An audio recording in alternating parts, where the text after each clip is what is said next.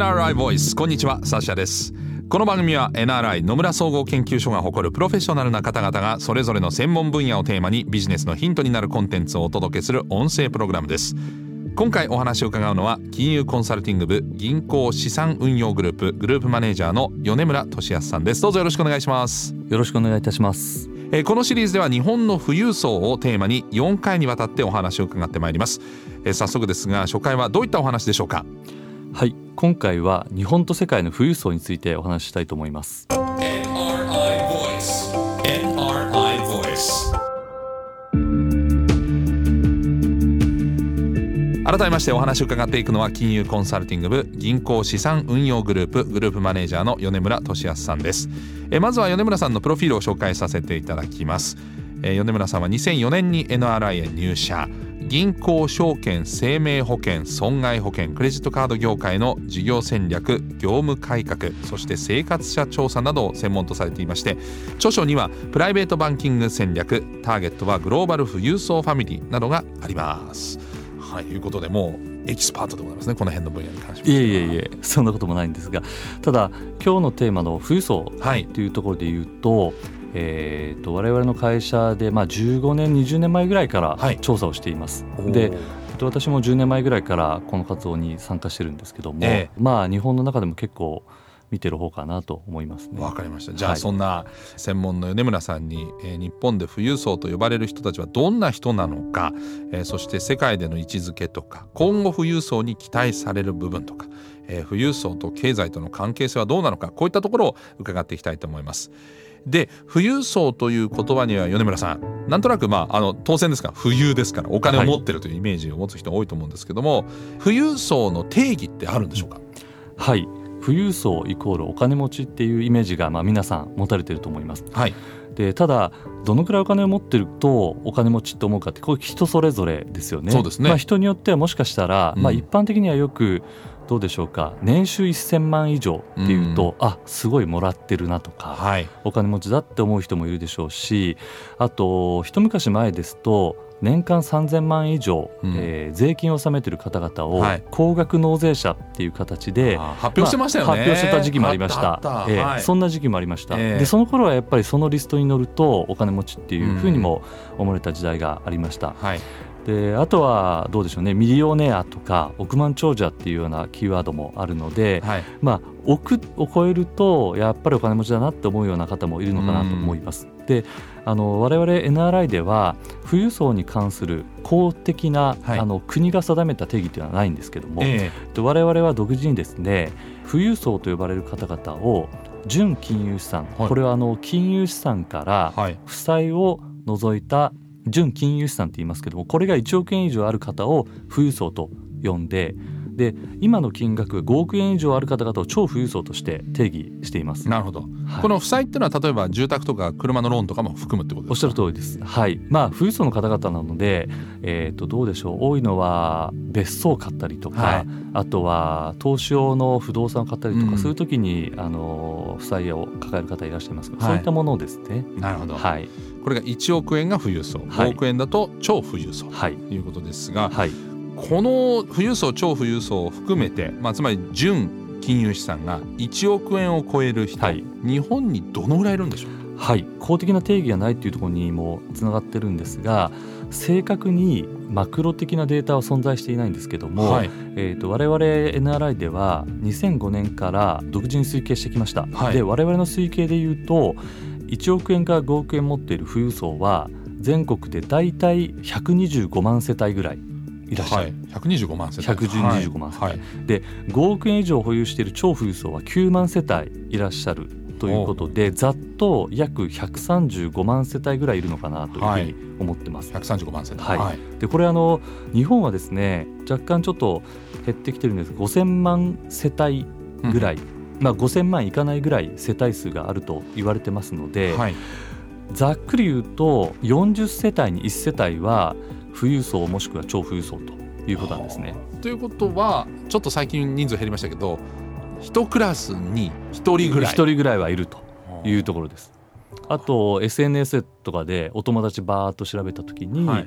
やっぱり40人ぐらいこう見た時に1人ぐらいは入ってる可能性がある。ってへいうところです。これどうでしょう？いや多いイメージですよ。結構多いって思われる方が多いえそんないるんだ気がしますね。ええ。ええ。はあなるほど。はい、そうするとこれ、えっと、40世帯に1世帯っていうことはまあこれは全国をおしなべた場合で、はい、まあ、私の単純なこう印象で言うと都会の方がはい。地方よりもはい、富裕層が、まあ、数的には多いのかなってはい。いう感じがするんですけど、はい、これはその分布的な特徴ってあるんでしょうかね？あおっしゃる通りです。えっ、と我々が推計した結果で言うと半分くらいは首都圏にいらっしゃいます。あそんなに、ええもうちょっと正確に言うと富裕層だと約2分の1はい、それで、えっと、超富裕層になると3分の2ぐらいが首都圏にいると推計しています。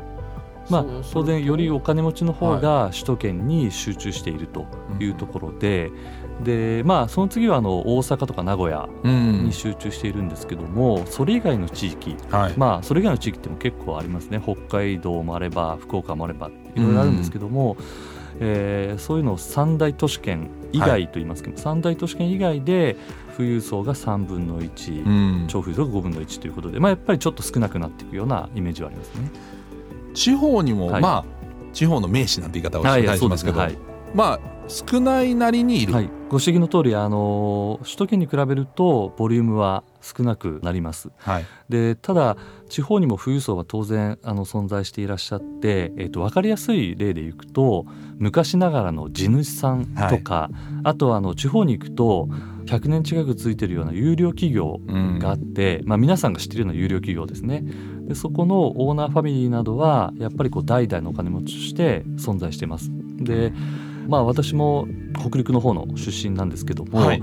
地方の方に行くとお屋敷がすごい大きいのがわ 目立ちますよね。お城みたいなのがありますよね。たまに。なので、ね、ええはい。そういうの非常に目立つと思います。先ほどあの名士というお言葉もありましたけどもやっぱり地方で有名な名士の方っていうのは名字だけ聞くとみんなわかるっていうような方もいらっしゃるんで、そういう意味であの地方の方がお金持ちのイメージってこう強くなるうん。具体的なイメージを持ちやすいっていうのはあるのかなと思います。なるほど、はい、えーで今回のテーマは日本と世界の富裕層ですから、はい。これ今日本の現状でしたね、はい。大体、えー、2.5%の世帯が、えーまあ、金持ちのくくりになるだろうと。はい。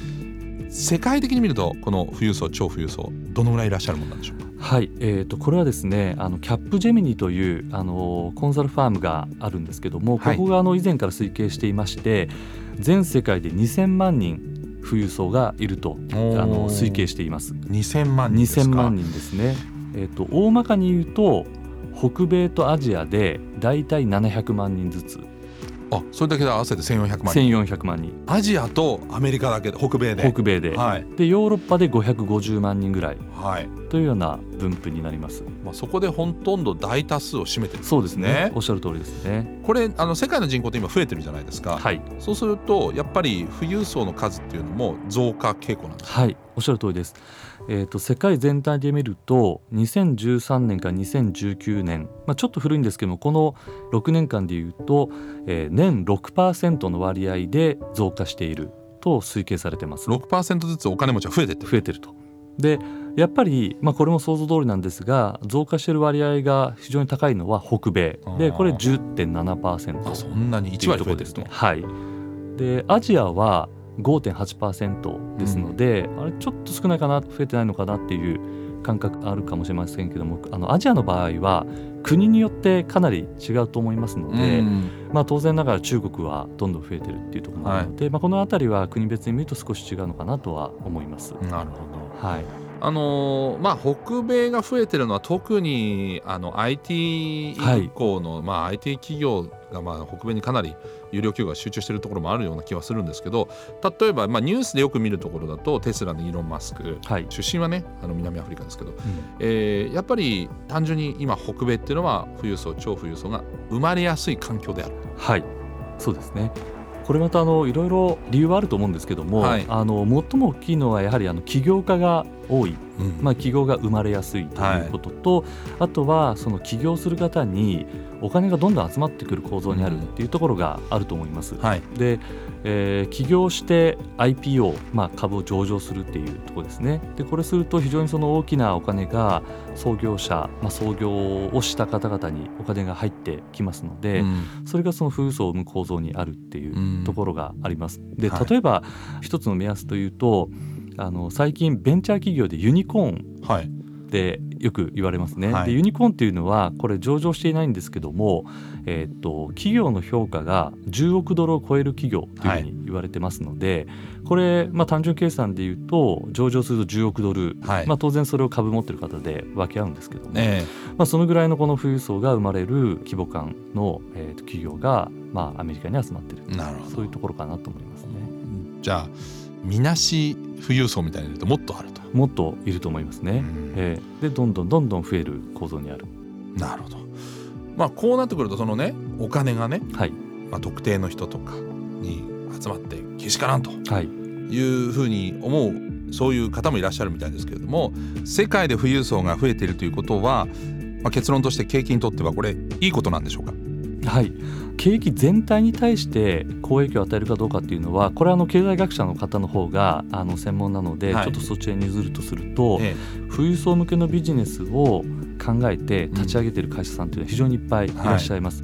でこれは理由を見てみるとなんで企業がこの富裕層に着目するんだっていうところを見てみると実はあのご案内の通り日本っていうのは人口は減ってきているので、はい。どうしてもこう日本国全体で見ると成長することを考えるって難しいんだと思うんですよね。経済規模は縮小の方向にあるわけですよね。そうですね全体で見ると一部で見ると違うと思います、はい全体で見るとそうなんですがただ富裕層っていうのは増えてる割合っていうのは実はこれ富裕層って他のセグメントというか他の、まあ、一般の方々よりもいっぱい増えてるんですね。とすると企業から見ると成長分野っていうふうに見えますので、はい。まあ、そういった意味でいろんな方がこう着目してるんだろうなと思いますし日本の富裕層の規模感っていうのはアメリカに次いで世界で2番目世界2番目に富裕層が多い国なんですか？そうなんです。あの GDP でいうともう中国に抜かれていますけれども、はい、あの富裕層の数でいうと2番目えですのー、で。世界で2番目に金持ちが多い。金持ちがお金持ちが多いとはい。いうところですね、まあ、そういった意味でもあの企業が着目しビジネスが生まれそれがまあ景気に影響してくるっていう構造はあると思います。なるほど、えー、富裕層が、まあ、2番目ということは日本は富裕層が世界的に見て多い国、はい、はい。あの2番目ですからやっぱり非常に多いというところで見ていいと思います。はい、特徴はあるんですかね日本のこうはい。金持ちの、あのこれもよく言われるところではありますけども飛び抜けた大金持ちが少なくていわゆるこうプチ金持ちですかね、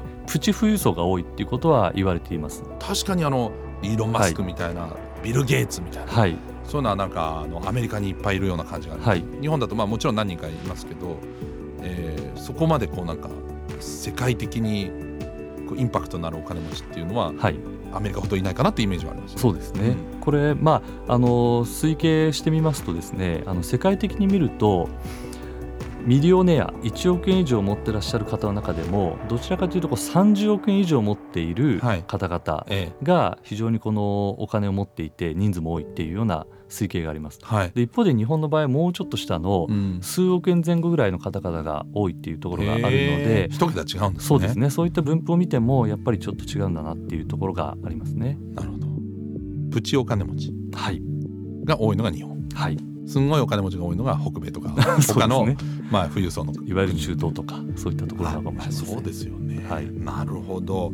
日本と世界の富裕層について伺いましたけれどもなるほど。分布が結構ね日本と世界だとまた特徴が違って面白かったですね、まあ、このえー基本情報を押さえたところでえー今後はですね富裕層とはどんな人々なのか、ね、そして富裕層の持つ悩みってあるんでしょうか富裕層へ期待することは何なのかこういったところを伺っていきたいと思います、えー引き続きお話を伺っていくのは金融コンサルティング部銀行資産運用グループグループマネージャーの米村俊康さんです。次回もよろしくお願いします。よろしくお願いいたします。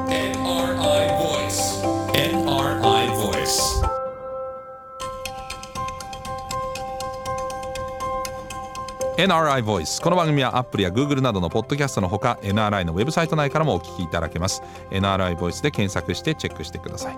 引き続き日本の富裕層をテーマにお話を伺っていきます。ナビゲーターはサッシャでした。